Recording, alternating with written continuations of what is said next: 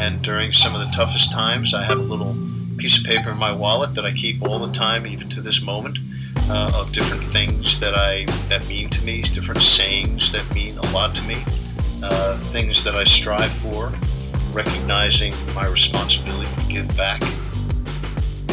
Reoccurring mantra I got into in college where I would just say, I'm going to break the mold. 2 days after my second injury, my dad flew out to Indiana and we drove home, went right up to my room, slept for a day, and then I woke up the next morning, I spray-painted my wall, no quitting me. I remember, there is no quitting me and I won't give up.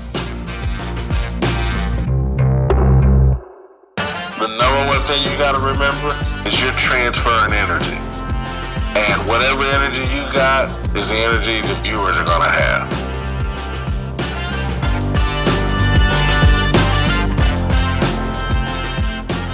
You are listening to Intentional Performers with Brian Levinson, where we talk with experts of craft about their journey and what they have intentionally done to be their best self. As we talk with them, the hope is that we uncover intentional gems that you can use in your life. Now, let's kick it over to Brian to introduce this week's guest. Hello, everyone. Welcome back to the Intentional Performers Podcast. I am Brian Levinson. Excited to have you with us today for another incredible episode. But before we get to today's guest, I'd like to share a bit about myself. So I work as an executive coach and a mental performance coach. So I work in business and in sport, and I founded a company called Strong Skills. And at Strong Skills, our team is on a mission to change how the world thinks about soft skills. See, we believe that labeling competencies like leadership, teamwork, and communication, even when we get into today around emotion regulation and developing a relationship with your emotions, when we label competencies like that as soft, it actually devalues and minimizes the importance of these skills. And one of the strong skills that we teach is what we call Shift Your Mind. And the teachings come from my book, which came out in October of 2020. If you enjoyed today's conversation or any of our past guests, I know you're going to love the book. You can head over to Amazon or anywhere books are sold to purchase, and you can even listen to the audiobook via Audible. Thanks to all of you who continue to support the book and have purchased it and have written us reviews. We really have been overwhelmed by the response the book continues to get. So thank you, thank you, thank you. Lastly, if you enjoyed today's episode or any of our previous conversations, it would mean the world to us if you went over to iTunes and wrote us a review. It really does help expand our reach for the podcast. And thanks to all of you who continue to share these intentional performers with the world. Now to today's guest. So I think where I should start with Carol Robin is to give you a bit of a background on what she's been up to. So she taught the legendary interpersonal dynamics course, affectionately known by students as touchy-feely, at the Stanford Graduate School of Business. And what's interesting about this was I was recently at a conference with someone and they mentioned they went to Stanford Business School. And I said, tell me a little bit more about this. And they actually mentioned Carol and her course when I told them about my background in psychology. So I had talked to that person, and then I had run into someone else who's familiar with Carol and her teaching, and they raved about her and the class that she taught. So we're going to get into her experience teaching that course, and we're going to dive right in with an experience that she shares in her recent book that she uses in that class. Carol is somebody who brings principles and processes of the touchy-feely experience to executives in Silicon Valley. Prior to coming to Stanford, she had careers in sales and marketing management and was a partner in 2 consulting firms. You're going to find that she's a pretty big high achiever, but she's also worked a lot on herself. Actually, right before we were recording this, she was about to leave the next day to go on a meditation retreat. So she's constantly working on herself. And I think that's what makes this conversation so rich. She's the co-author of the highly acclaimed and award-winning book, Connect, which we certainly dive into in this book. In addition to that, she is somebody that you're going to love to learn with. She's a teacher, but she's also a learner. She is constantly curious, and she even will ask questions in this conversation about me. So I think you're going to appreciate the teachings, but also the learnings. So here is Carol Robin. Carol, thank you so much for coming on the podcast. Really excited to chat with you, to learn from you today. The beauty of having a podcast is you get to learn from people who teach or who taught at schools that you would have never gotten into. And now you have the opportunity to learn from them. So I'm excited to learn from you today. And where I thought we'd start is with this "If You Really Knew Me" exercise that you would bring into your classroom. So first, tee us up and let us know what the exercise is. If you want me to go first, I'll go first, but then I want to also find out more about you and if we really knew you as well. Sure. Well, actually, I'm happy to go first. I'm happy to go first for a couple of reasons. One is that I think it's important to model when you're a leader. And second, I think that it's always important to provide some comfort for the other person. If you're going to ask them to become better known, then you should maybe make the first step in becoming better known. So as context though, so I taught this legendary course at the Graduate School of Business at Stanford for many, many years. Then I left Stanford. I started my own nonprofit called Leaders in Tech, where I brought everything I used to teach at Stanford to a bunch of CEOs and founders in Silicon Valley. And the "If You Really Knew Me" activity is one that I introduced when I brought all these CEOs and founders into that program. I didn't use it at Stanford. The really cool thing about having brought it to my CEOs and founder participants and Leaders in Tech is that they are now all using it. Well, many of them are using it with their teams. So it's being, paid forward, if you will. So this is how it works. We take a minute and a half or 2 minutes to say, "If you really knew me," and then complete that phrase as many times as you can in the time allotted. And then the other participants say, "When I heard you say," and then they, so that you don't get left hanging. And then the next participant goes. So that's how the activity works. You and I can try it in short form. So Carol, just so I understand, You'll start by saying, "If you really knew me," you'll share something. Right. And then I am going to say, after you're done talking, I'll say, "I heard," walk me through that again, that second piece. The second piece is just, "When I heard you say," and then you complete that sentence. "When I heard you say that, it reminded me of. When I heard you say that, I felt why." By the way, the course is affectionately known by the students as touchy-feely. And that's because there's a big emphasis on feelings, not touching, and how important feelings are to connecting with others and becoming known. So one way I could do "If You Really Knew Me" was to, give you some biographical data. Another one is for me to tell you a little bit about how I'm feeling right here and right now. And that might help you get to know me in a very different way than looking me up on LinkedIn. So "If you really knew," you got it? So yeah, we're good to go? I'm ready.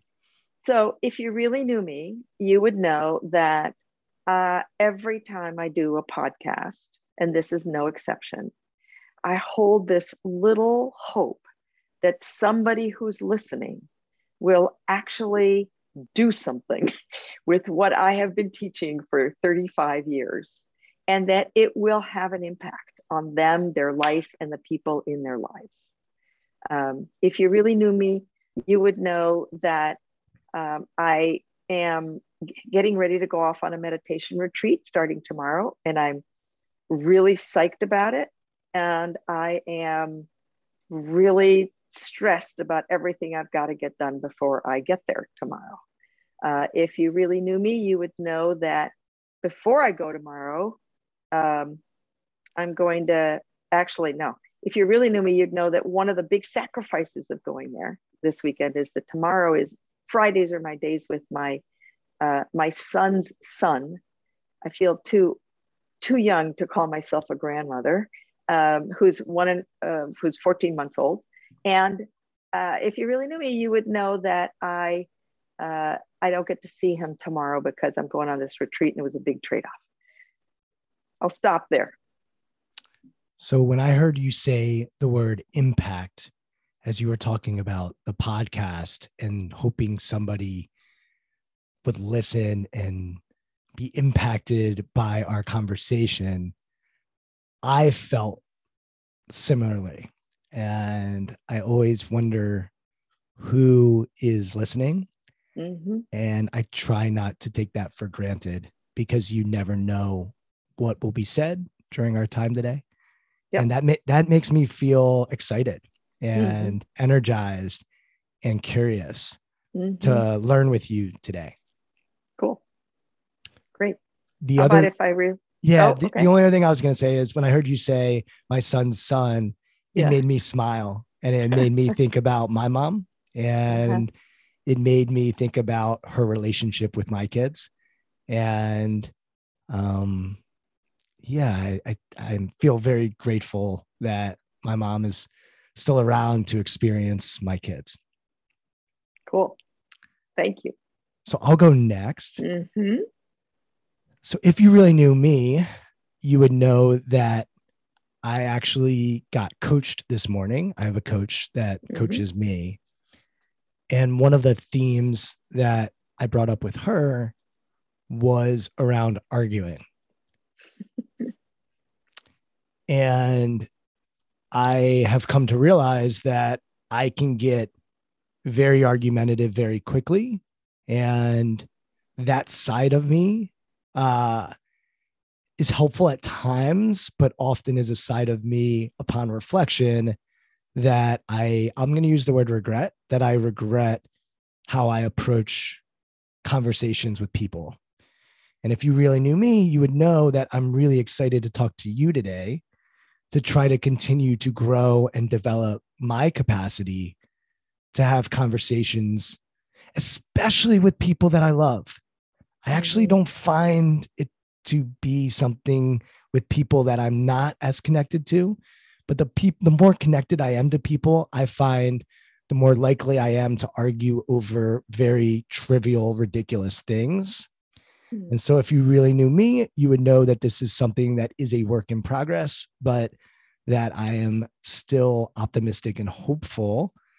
And once again, I'll use that word excited and energized to explore with you today. So I'm going to use our time together selfishly. And if you really knew me, you would know that that's part of why I launched this podcast. Oh, that's great. Well, thank you very much. And so many things that I enjoyed in listening to you. First of all, I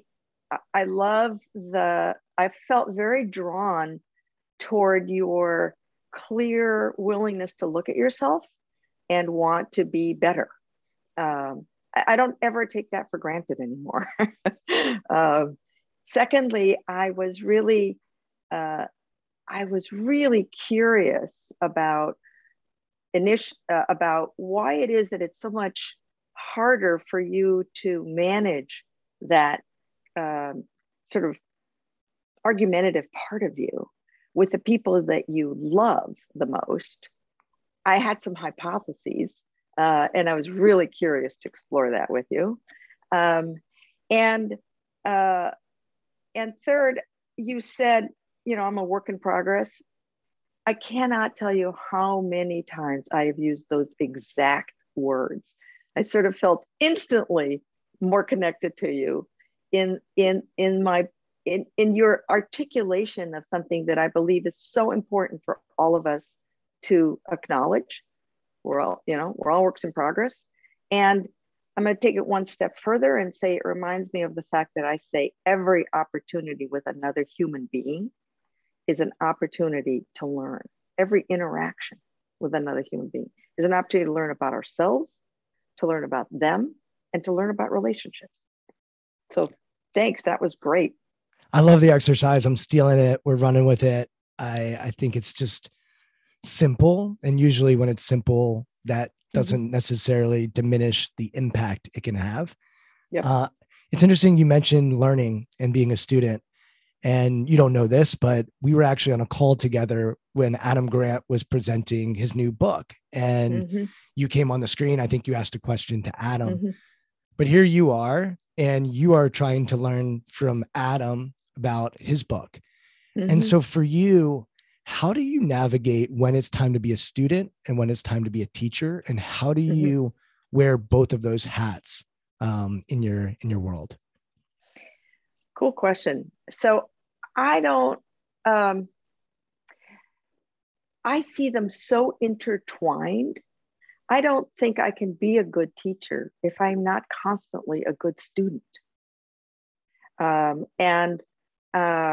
I think that the more I learn as a student, the more motivated I am to teach.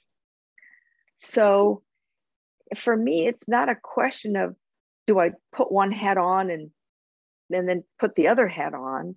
It's just kind of like I'm always both. It also ties to a belief I have that too much education is loaded with baggage around teachers being the ones who know and students being the ones who don't. I believe one of the things that drives people apart the most is power differentials. That's the ultimate power differential. Same reason that we have so much dysfunction in organizations, the boss versus the report. And there's always going to be a power differential. I'm not trying to deny that they exist, but I don't think we should try to make them bigger. I think we should actually try to work on making them smaller.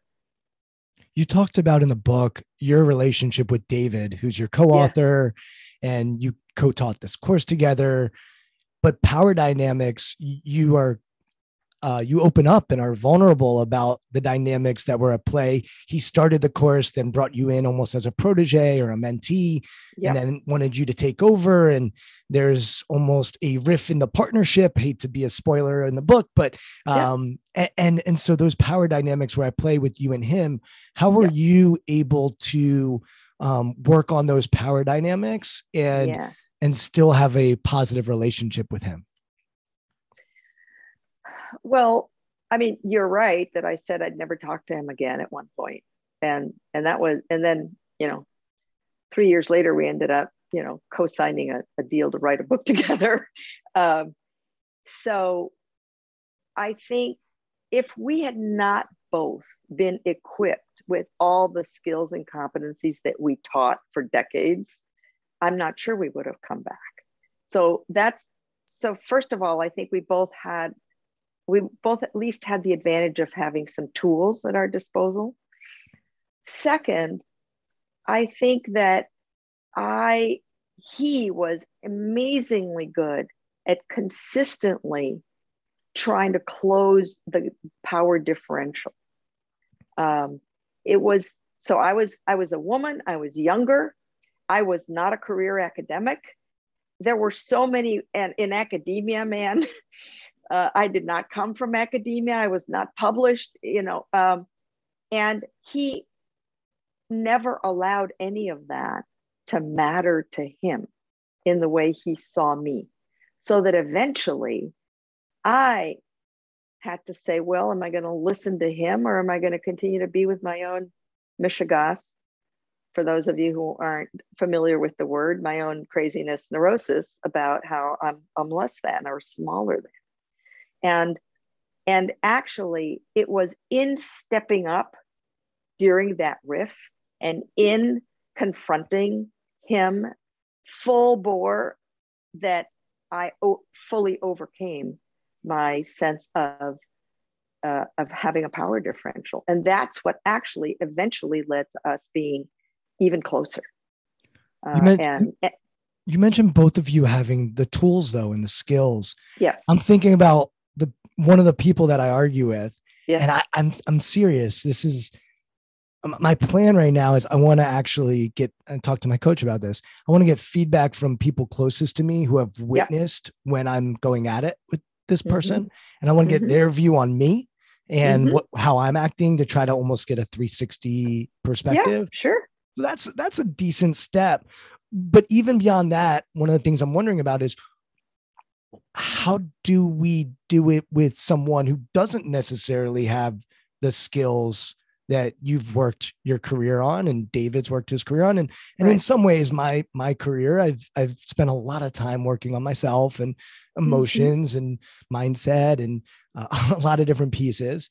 But what happens if the other person does not have the same tools? How do you deal with those conflicts or confrontations or disagreements? Well, I mean, the first thing you do is you model.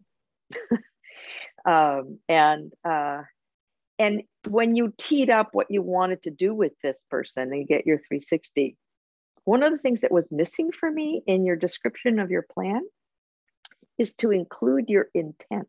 Mm. I want to gather all this data because what I really want is, I want the outcome of this to be. And so that's part of the modeling. If you're going to, and also asking somebody to give you feedback, it has the potential to make them feel vulnerable. And so then one thing to think about is, how vulnerable do you want to be up front so that they don't feel as vulnerable because they're stepping into a void? And one of them is to one of the ways to do that, of course, is to name your intent. And another one is to own, you know, the stuff that you do that you're not happy about and that you want to figure out how to fix, and be very, to your point and your word, intentional about making sure they understand what you're hoping will come of all this. That's really helpful. And I like the modeling part and expressing specific intent and being clear with the intent. So I have one other suggestion. Yeah, go ahead. Which is, once you've had the conversation, or maybe halfway through the conversation, you might want to stop and say, you know, how are you feeling right now? What's working for you? What's working for us? And you can also say the same thing. So there's a way to extract what's happening for learning in the moment. How are we doing here? Are we both feeling like this is, you know, worth our time, even if we're uncomfortable? Are we feeling good about where we might end up? Do we feel ourselves getting closer or getting more distant from each other? So don't be afraid to name what's going on for you and then ask them what's going on for them. Yeah. And it's interesting because with you and David, it was around a specific event when it came to the future of the class you were going to teach and the parameters with that class. But as I hear you talk, it sounds like there was a lot of stuff underneath that when it comes to the power dynamics, or maybe the way he viewed it as a man and how you viewed it as a woman. And so there was stuff underneath it. And for me, like when I'm thinking about doing this work, there's not actually been an event. It's just a recognition on my end. It's like, wait a second, I don't like how I am showing up in that, in those situations. Yeah. And we don't need an event to, like, I love this person. I respect them. I trust them. And I want to have a great relationship and be connected to them. And so before we get to an event, I want to try to like go to the dentist before we get the cavity. Let's get a cleaning. It's a great approach. We'll see. Much better. We'll see. Yeah. But back to you and David, what did he see in you? Because you said, hey, I didn't come from academia. You know, I'm in this man's world. And he taps you on the shoulder and says, hey, Carol, I think you can help us with this. Do you know what he saw in you? You know, when you first started doing this work? It's a really good question. And it's a hard one for me to answer. Because if you really knew me right now in that question, it takes me to talking about stuff that I fear sounds like self-aggrandizement, thinking more of myself than I deserve, all kinds of stuff. But I believe, so I feel vulnerable answering it. And I also believe in leaning into that. So because he told me many, many times that he knew a lot of people who were good at this and some that were very good. And he thought I was the most exceptional person at it that he had met. and known. Do you know what's underneath the exception? I think one of them is that I was and am unafraid to lean in to the discomfort, just like I'm doing right now. And not everybody is. And I think a fundamental premise of learning and growth is, you don't learn anything unless you step outside your comfort zone.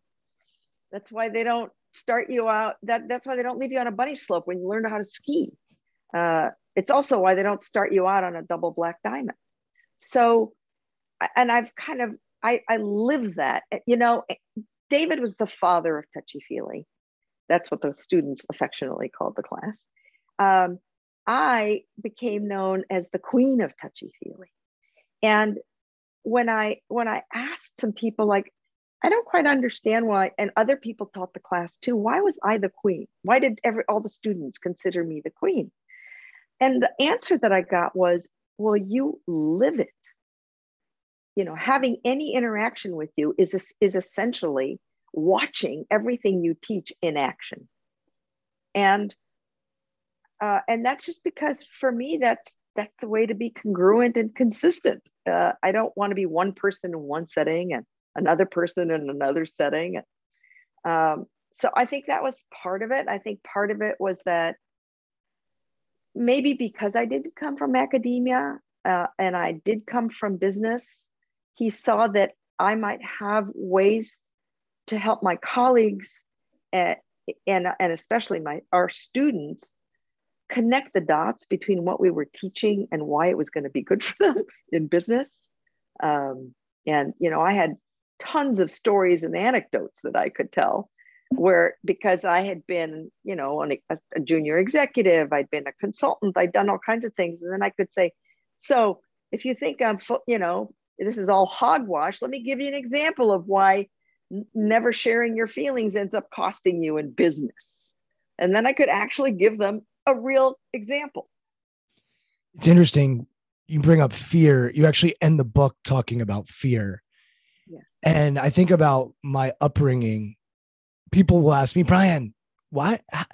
How did you have the fearlessness to start a podcast or write a newsletter or write a book? Or like people look at me and they say, I'm scared or I would be too nervous. And if I were to answer it, I would say, I don't know. I think my parents raised me and my brothers to go for it and to not worry about failing that much. And there was a fearlessness that they embedded into the three of us. And we all show it in different ways. But I do think there is a fearlessness, a confidence. Confidence is another thing I was kind of curious to talk about with you as you started your answer and saying that you had a hard time sort of answering that about yourself. So we might park confidence for a minute, but fearlessness for you, you talk about your parents in the book. And it's interesting because you described your dad as vulnerable, even though he wasn't necessarily robust with how much he talked. And then your mom, it sounds like, talked a lot, but there was also anger and there was also these other pieces to her that were a challenge for you in her relationship, including your fearlessness to maybe get a PhD and to have a job and to have a career. And so if you think about your capacity to step into discomfort, where do you think that comes from for you? So I think I was born feisty. I think that's I think that's hardwired. I am too. I was born feisty. I was born competitive. One of my earliest memories, I was raised in Mexico, by the way, I spent the first 17 years of my life in Mexico City. And one of my earliest memories was being at a little kid's birthday party. And in Mexico, you break a piñata. That's part of, so there was a piñata at every birthday party. I was maybe 5. I don't know. And I'm wearing my little party dress and I'm a very small person. I'm 4'11" and weigh 97 pounds. So, and I was never very big. And I remember standing, all the kids wanted to hit the piñata. I was always off to the side watching very carefully for a little break in, you know, because I knew any minute it was going to, then all the candy was going to come pouring out of it. And when it broke and the candy just fell to the ground, I would literally throw myself spread eagle on the pile. And I'd scoop as much of it as I could under my little body. And I'd just lie there. And all the other little kids would grab a little handful of candy and walk away. And then when the coast was clear, I would scoop all the candy onto my little, I'd create a little apron with the skirt of my dress, and I'd scoop all the candy onto it because I could only carry so much in my two little hands. And I would walk off victoriously to a corner to sort and count my candy. I mean, who teaches a five-year-old that? But there's also strategy, being observant, watching, noticing. So there's feistiness combined with being thoughtful and observant and strategic. Yes. And boy, by the way, what mattered to me was getting the most candy. That was winning. So this competitive part of me was just, you know, I remember the first time somebody told me it doesn't matter whether you win or lose, it matters how you play the game. I remember thinking, that's the stupidest thing I've ever heard. Now, as I've gotten older and wiser, I've come to understand that you can redefine what the game is, so that you don't have to leave a path of destruction in your wake on your way to winning. But that's a whole other story. The other thing I'll say is that another really important moment in my life was when I ran for president of the student council as a junior in high school against my then on again, off again boyfriend, who became my permanent off again boyfriend, as you might imagine, because I won. And when I came home and my mom said, what happened? And I said, I won. She looked at me and she said, man, it's a shame you weren't born a boy. Wow. I just got chills, ran up my spine. I don't know why chills, or if that's anger or something else, but something just ran up there. And I remember thinking, who the hell cares that I'm a boy? When did that become a thing? You know why I think I got that reaction? I won. I was president of my middle school in 8th grade. Yeah. By the way, my speech is, I may be small, but I have tall ideas. Brilliant. I love it. And I'm small as well. Not 4'11", but plenty short over here. Yeah. How did that make you feel when she said that? I'm going to show the world that it doesn't matter that I'm a girl. That was my instant reaction. I mean, years later, I came to understand that, I mean, first of all, you know, for a woman of her generation, I get it. She thought, oh man, you got all this potential. You're so smart. You know, you're so driven. Imagine what you could accomplish. Too bad. You're the wrong gender. It was unimaginable to her that I'd be able to attain as much as I might've been able to attain had I been a man. Why did the family move from Mexico City when you were 17? The family didn't. I went away to college. Oh, so you left. I went away to college to the United States. Are they still in Mexico? No, they eventually left. So my mother was born and raised in Mexico, met my dad at the University of Chicago. They got married when I was 6 months old. He joined my grandfather's business in Mexico. And that's how I came to be raised in Mexico. Eventually, I think maybe 5 years after I left, my dad was an executive and he'd gone to work for a company. He ran Latin America for them. And then they decided to move him, made him a vice president, moved him to headquarters, which happened to be in San Francisco. Are you more similar to your dad than your mom? Oh, way more similar. Mm. So he was ambitious, driven, feisty?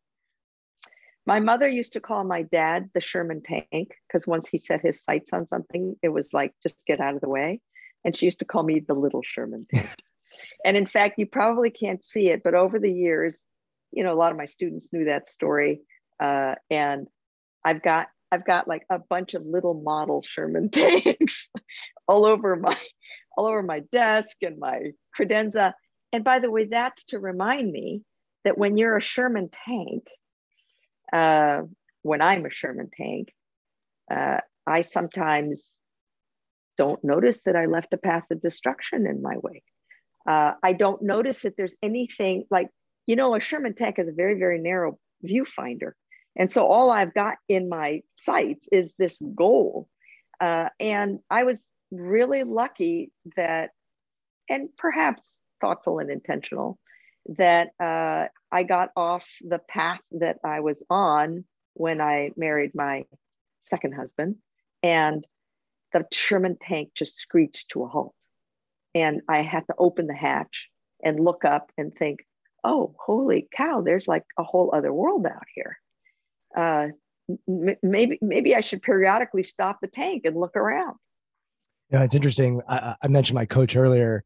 So she does a lot of somatic work, which I'm sure you're a fan of. Just she gets into the body, close your eyes, and does all kinds of stuff, which is why I work with her. She offers a different lens into the work that I do. And so she had me close my eyes today and notice where my tension is in my body, and it's in my shoulders, and it's almost always in my shoulders. And I said to her, she's like, well, what does it feel like? I'm like, it's kind of like I got boulders in my shoulders, and there are these big boulders. And I go, but inside those boulders are little gems. There are like little diamonds in those boulders. And so our whole conversation today was like, well, do I need to carry those boulders in order to access the gems? Or what would it look like to move the gems from my shoulders into my pockets? And just, you know, I can have them in my pockets. I can take them out. I can, you know, when I go to bed at night, I don't sleep with my pants. I, you know, I could let go of the gems. It was pretty cool. She's spectacular. I love metaphors like that. I think they're really important in helping us get clarity. The word compete is such an interesting word because the origins of it are Latin, and competere is the origin, and it means to strive with. And to your point, somewhere along the line, especially American culture, we get into this zero-sum game deal where we have about who wins and who loses. Yeah. And so for you, what's your relationship with compete today? Has it, you sort of mentioned that the tank, it's opened up a little bit. It's still there, but maybe it's wider in its lens. How would you describe your relationship with competitiveness today? So I think that it's the way I've redefined winning. So for me, it's no longer about winning for me. It's about winning for either a group of us, a team, a cause, an idea. And so that still feels, I still feel competitive about when I think in those terms, but I don't think in terms of that means there's going to be losers and winners. It's more like, how do we all win here? And how does that make how does it make you feel when you say that? Oh, like a younger me is thinking, really? What happened to you? And very touchy feely. And the current me says, yeah, that feels really good to be able to say and own and absolutely unequivocally believe. The other big thing that I love in the book is this idea of kintsugi. I don't know if I said it right, but this Japanese pottery. Yes. And when I hear you talk about us all winning, I also think about imperfection and that along the way, there might be cracks, but how do we create something bigger than ourselves and put these different pieces together to form something? Can you talk about kintsugi and the Japanese pottery concept and how that resonates with you? So, I mean, the art form is that this is somewhat cultural, that when a pot has been broken, rather than throw it away, it gets put back together, and instead of using invisible glue, they mix glue with precious metals like platinum or gold, so that when they put it back together, you see all the fissures from when it was broken. And because it's been put together with precious metal, it's actually more beautiful than it was before it was broken. And David and I use it as a metaphor for what happened to our relationship and what happened as a consequence of it, of the big riff we had. And it's really core to our belief that a relationship, you know, we talk in the book about how relationships exist on a continuum from contact, no connection or dysfunction to what we call exceptional. And by the way, robust and just plain old functional and strong is along the way. So if you learn, even if you only get that far, you're better off. But if you really want an exceptional relationship, sometimes the way to get there, not the only, but sometimes the way to get there, the way we got there, was by learning to repair after a big riff. So we had a very good relationship, very good, very strong relationship, but it didn't become exceptional until I wrote him off and we came back from that. Mm. And there were things we learned about each other that even though we'd known each other for 2 decades, we'd never known. And we just emerged from that with a much more beautiful vase. So that I think is, and people, we're back, you know, you note that we end the book with fear and how afraid we often are to move into stuff that might hurt the other person, damage the relationship, be seen, you know, result in us being seen as a jerk or whatever. The problem is that if we don't do that, then we never learn that we can have a stronger relationship, because even if those things do happen, we never learn how to repair. So one of the things that David and I did know how to do is repair. That was one of the skills we had in our belt. And that's why we were able to repair with each other. And it's interesting because contrast that with this idea of pinches. And yes. When I was reading that, my mom recently said to me, she's like, we were talking about parenting and yeah. My mom was like, I was a pincher. Like I would just give you all little pinches. I don't know if we're supposed to do that in 2022. I just stay away from anything physical in 2022. But my mom was like, oh yeah, we gave you little pinches, but you use pinch in a different way as it relates to emotion. So you talk about the importance of repair and that your relationship was actually stronger because you went to, not talking for a year and really not liking each other to writing a book together. Yeah. That's pretty monumental. But talk about pinches, because that was something for me as somebody who can get into anger, and you talk about anger in the book being a secondary emotion, and there's stuff underneath that. But pinches, and we're doing all this with the backdrop of a Will Smith slapping somebody on the stage situation that everybody has an opinion on. I have not voiced any opinion on because I don't think I know, but it's interesting. So pinches, though, for emotion and how you think about those and how we can use them. So the reason I think pinches are so powerful and important to understand in the way that we use it is that every relationship has moments where the other person does something that's a little annoying, a little frustrating, not what you would have wanted, a little disappointing, right? Something. They're not all always fantastic every moment of every day. Now, when something like that, that's what we call a pinch. You did something that annoyed me, that made me feel a little dismissed, or that frustrated me. Our tendency when we feel pinched is to say nothing. It's a small thing. I don't want to make a big deal out of it. And sometimes that's the right thing to do. However, if I've done something that resulted in you feeling pinched, I have no idea unless you tell me. So I'm going to do it again in all likelihood. And if the second and third and fourth time I do it, your pinch is getting a little bigger. It's time to say something. And when people say, it's not worth it. And this is in the book. We always say, substitute the pronoun it for I, you, or we. I'm not worth it. You're not worth it. We're not worth it. Then ask yourself again whether it's worth raising. And if you raise pinches, you often avoid crunches. That's when something gets to be a really big deal. And then it's a whole lot harder to figure out how to get yourself out of it. And, when I think about the big rift between David and me, I think there might have been pinches along the way that I might have surfaced. It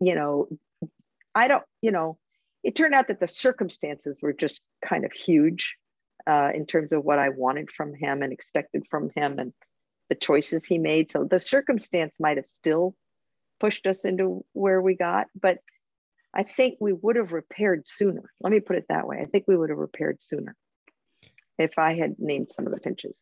it's interesting when you talk about naming pinches, men will often say to other men, you're just being sensitive. And stop being so sensitive, which by the way, my entire childhood was my two brothers saying, stop being so sensitive. Yeah. And I've come to understand that that sensitivity or empathy, you know, there's a lot of other E's in there that come with it for me. But I do think that I've had to balance my own sensitivity to define, is it a pinch or is it a poke maybe? Or like, how do we navigate that? How do we navigate when to express the pinch and when to maybe just be like, hey, that's just a poke and we're going to poke each other. Like that's part of friendship and love. And right. And, you know, guys call it busting balls, right? Like we just, that's what we do to each other. Right. How do we, that's also how you've been socialized, by the way, as men. So I think one of the things to remember, you know, as we note in the book, is that we're all equipped with two antennae. One antenna is internally focused and picking up signals on what's going on for me. And the other antenna is picking up signals on what might be going on for you. And to the extent that we work on honing those antennae to pick up more and more subtle signals, the more likely we are to be more interpersonally competent. That's one of the premises. You got to listen to yourself. You got to listen, and you also want, you know, are well served to be, to your point, sensitive to what might be going on for the other person. And I think that culturally, we do such a disservice to men by naming the ability to actually get in touch with how I'm feeling personally and how you might be feeling as something bad or something that's not manly or something that's got negative stuff attached to it. What a disservice to all of us. Which, by the way, is part of the problem that business, so there's so much trouble in business when it comes to using emotions effectively, right? People do business with people. They don't just do a business with ideas and money and strategies. They do business with people. People, by the way, have feelings.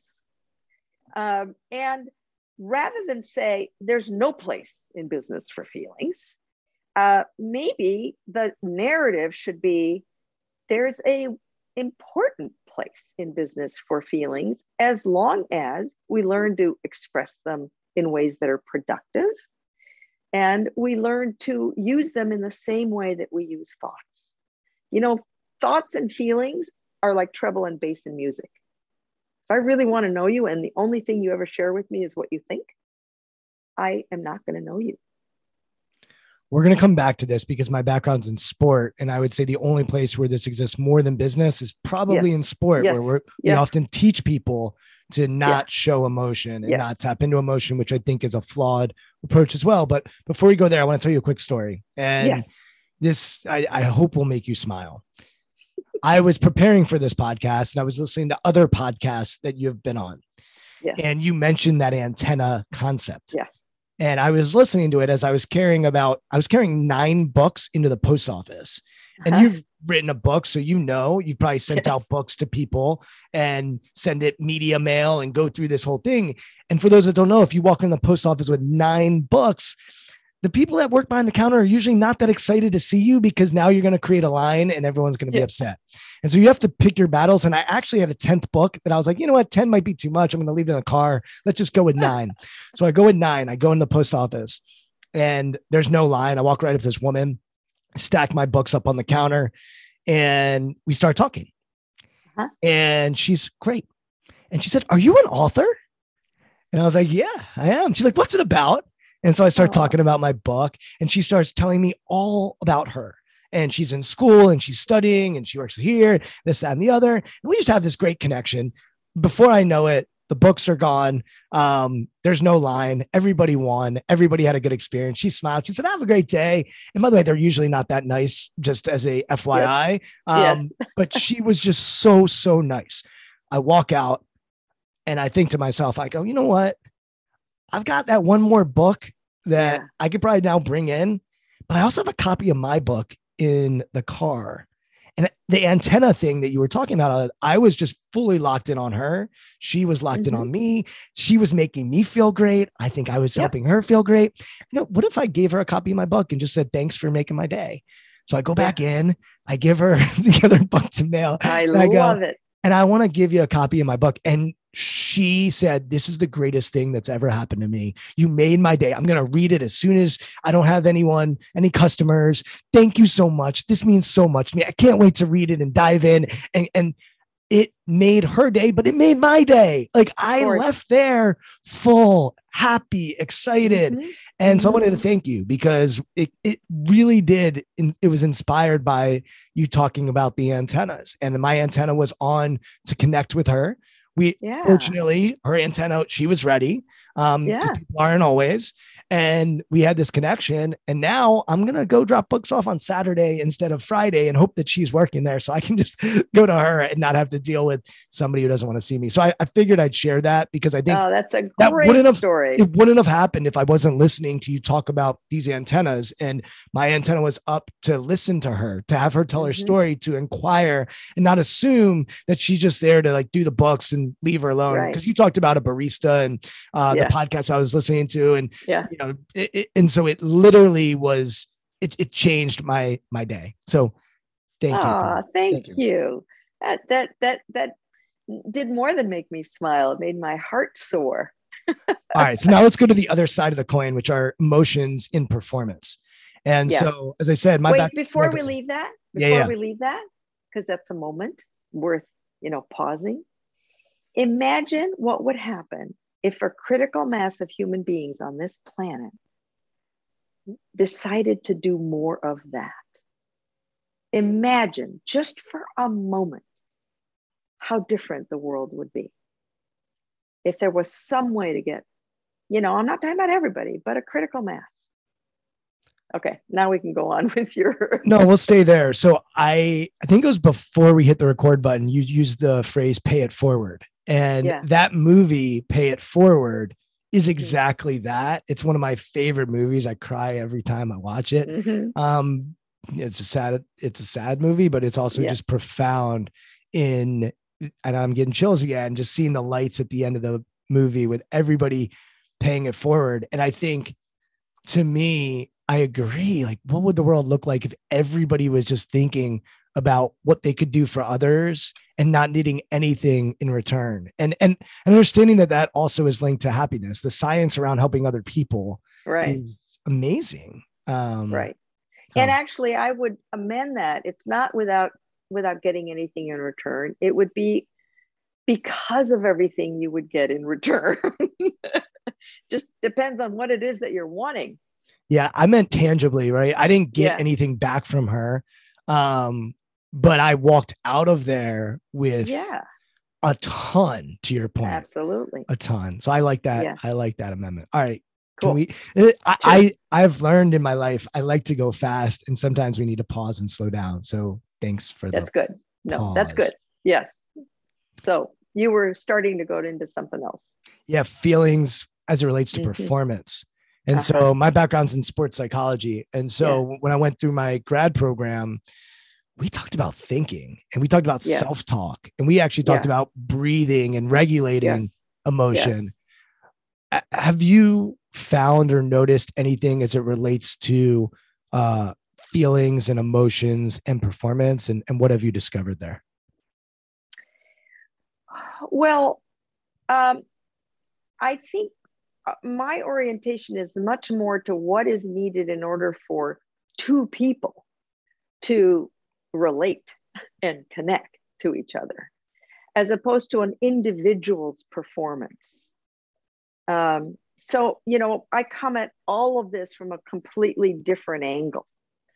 And I I do know that I don't know a lot about sports psychology, but I do know that one of the things that athletes are well served by doing is imagining themselves doing whatever they do in their sport well, in fact, perfectly.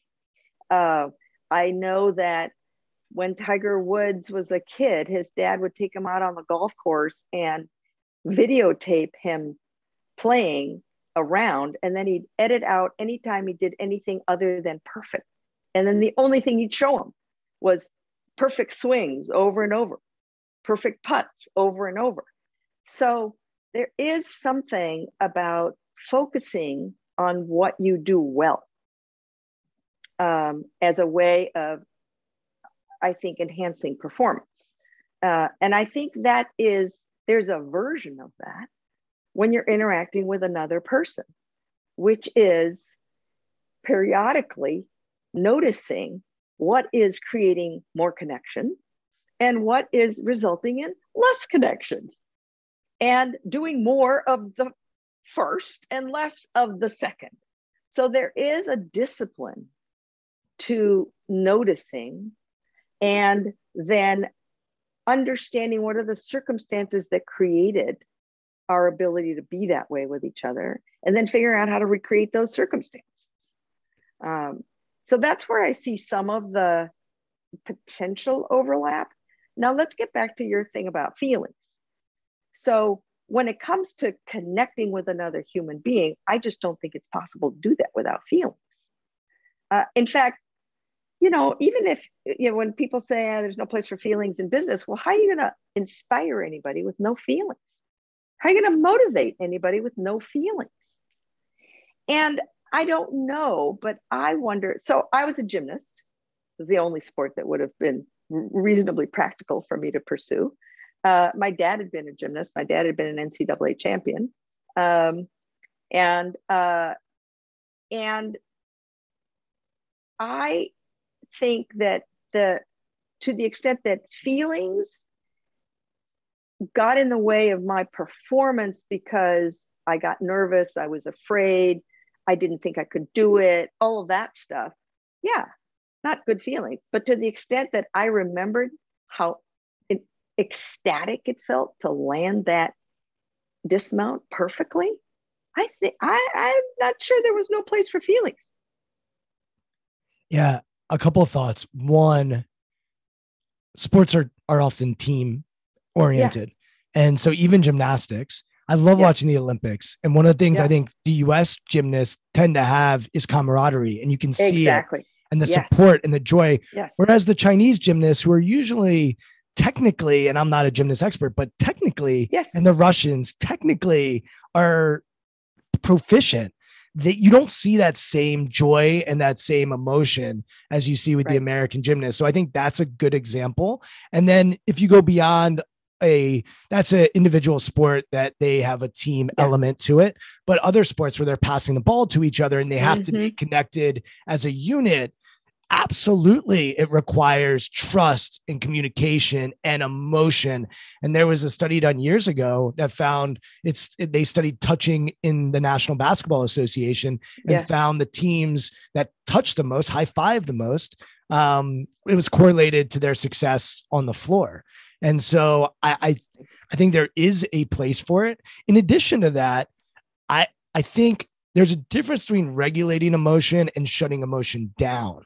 And just because we're using a breath to calm our heart rate so that we can execute clearer doesn't mean we still don't have emotion, but it's more intentional or regulated. I think the mistake people make is when they just shut it down and they just try to be a robot, and they, especially in a team sport, then they don't support each other. They're not connected to their teammates. Right. The last thing I'll say is, for me, greatness is how do I make other people better?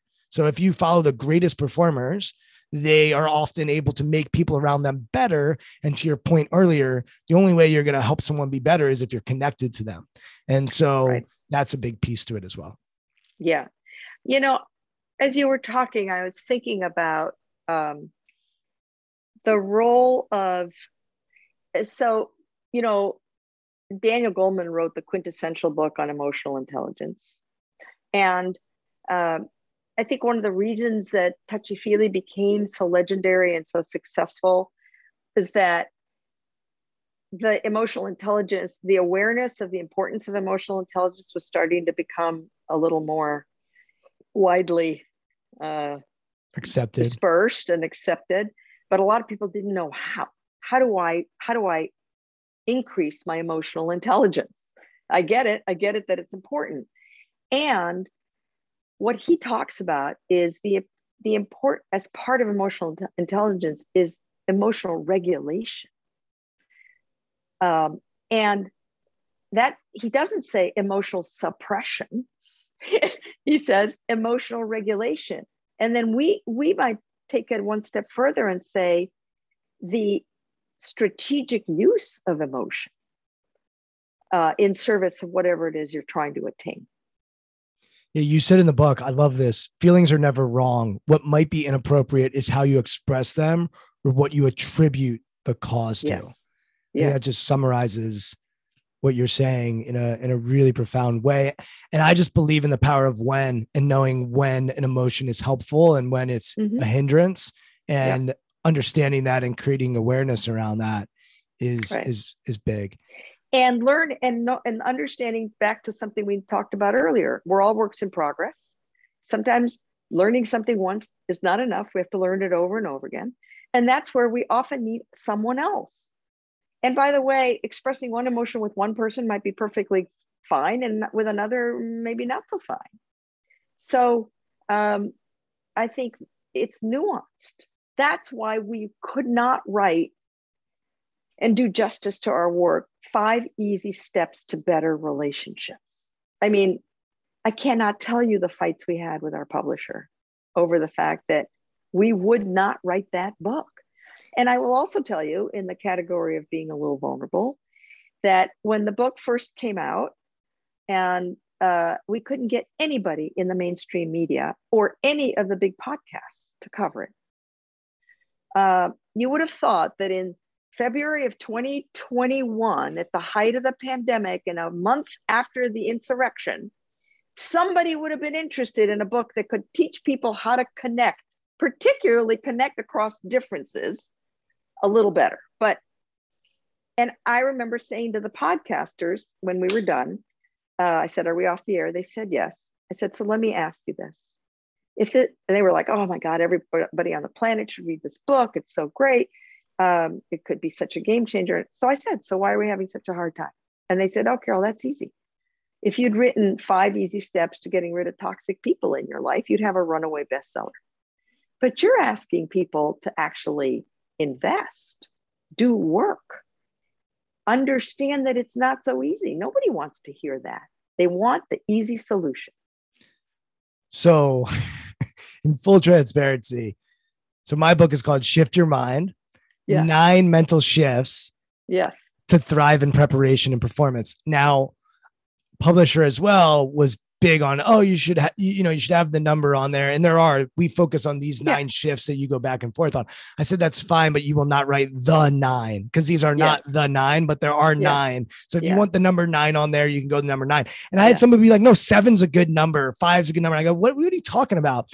And we had like 35 of these shifts, but we wanted to drill it down to 9 of them. But to me, I think nuance is, hopefully someone will walk away from my book and it'll just make them think about how they set their mind in preparation, how they set their mind in performance. And I'm pretty keen on saying, do not just follow it. It's not some roadmap to just follow. Right. It's not a Bible. It's supposed to get you to start thinking about what works for you.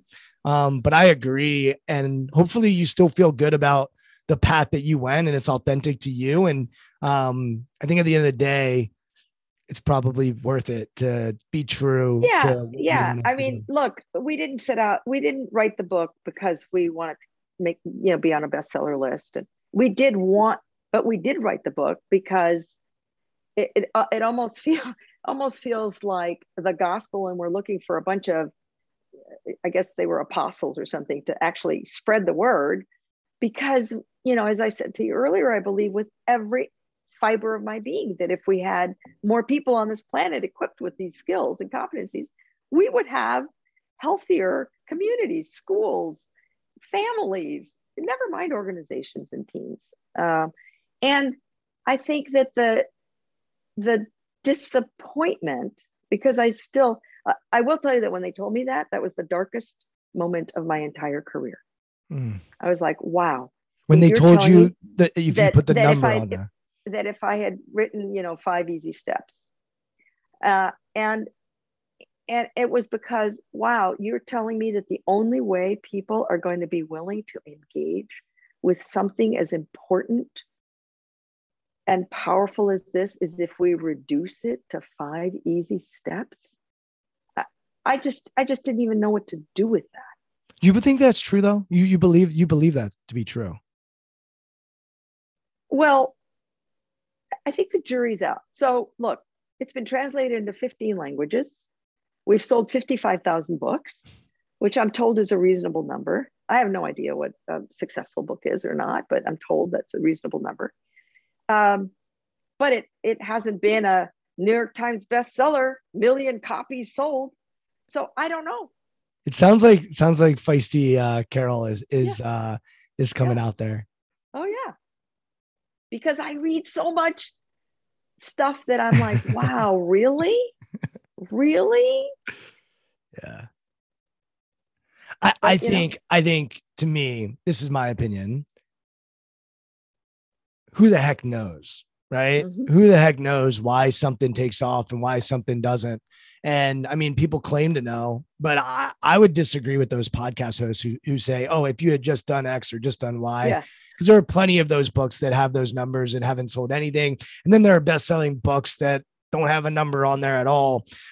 So if I can get you out of that darkest day and just say, hey, your book's making an impact. There's probably 55,000 people that are grateful that you did. And then like my dad always says, who knows, maybe next year there will be 100,000. And so we'll see what happens. But I want to let you just plug the book specifically, let people know where they can find you on social. I know you're on LinkedIn. Where can people learn about what you're up to, your business? You mentioned the nonprofit earlier. Give us where we can find all things Carol Robin. Oh, thanks. So first of all, there's a book website, www.connectandrelate.com. So if you go to that website, you'll see all the fancy people that have endorsed the book, and you can order the book through that, and you can from anybody, not just Amazon. And you'll also see 2 other drop-down menus that might be interesting. One is all the media and podcasts and articles that have been written about it. And the other one is called, I think, Activities, that has a free self-assessment that you can download and then maybe do your own and then give it to a few people who know you. By the way, this is another thing you might want to try and have them, and then compare notes. How do you see yourself versus how do they see you when it comes to all this stuff? There's also a free downloadable Start Your Own Learning Group using the book with a step-by-step how to use the book to do maybe more than just a reading. What do they call it? I guess a reading group. It's a learning group. So I think one of the things that's powerful about the book, we were really committed to trying to create as much of the experience that the students had for the reader.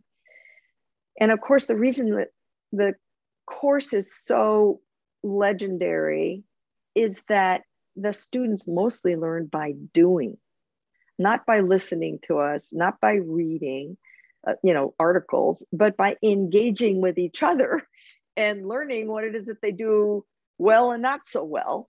And so that's why at the end of every chapter, there's a deepen your learning with suggestions on things to go out and do, and then reflect on.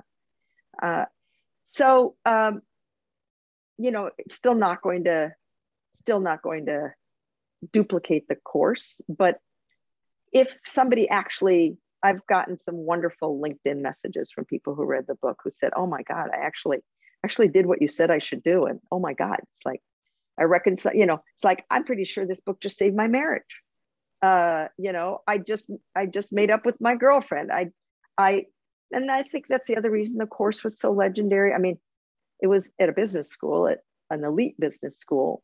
And of course, 10, 15 years later, I hear from alums, you know, I just became a CEO. I just founded a company. I'm so grateful for what I learned, but I get just as many, you know, wow, my brother and I stopped talking to each other. And, you know, we thank you for, you know, reminding me of all this by getting a book. I got him a book and we sat down together and we're talking to each other again. So I think that I would want the audience to know that the book is relevant to any relationship in your life, for any relationship you'd like to make better in your life. Awesome. Yeah. You came on my radar first with the Adam Grant speaking gig. So it's kind of interesting. And then I was like, oh, that's interesting. And then I was at a conference and I was talking to someone about what I did, and they had gone through your class at Stanford and they were raving about you. And so I was like, oh, let me get on LinkedIn and see if we can connect. And I was like, you know what? I think she'd be awesome on the podcast. So I'm glad I did. And we started this conversation. You said, yeah, I hope that this conversation will impact one person. So I hope it did. If you want to listen to more of these conversations, you can do it at strongskills.co/podcast. And then I am also on LinkedIn. Like Carol, you can connect with us both there. And then Twitter is the other place I like to play at Brian Levinson. But Carol, this has been a lot of fun. I'm grateful for you. I feel like, you know, I had my coach this morning, then I got to share with you. Now my friends who are listening to this can check in on me and say, hey, Brian, are you doing the work on that? And how's that going? So I just deeply appreciate your help and assistance and a little bit of nudges here and there about how I'm thinking about myself and how I can grow. And hopefully others are listening along the way and can learn from some of my mistakes or some of my failures. But I appreciate you being vulnerable with us and sharing what's on your mind. And I feel like I really know you now. So I appreciate you coming on the podcast, and hopefully maybe we can break bread next time I'm in San Francisco at that would be wonderful. I would love that. At one of our favorite restaurants, since you live there now and I used to. So bring your wife. We'll get together with my husband and we'll have a great time. This has been a blast. Sounds like a plan. Thanks, Carol. Thank you. Take care. Thank you for listening to Intentional Performers with Brian Levinson. Here is this week's episode gem. We're all equipped with two antennae. One antenna is internally focused and picking up signals on what's going on for me. And the other antenna is picking up signals on what might be going on for you.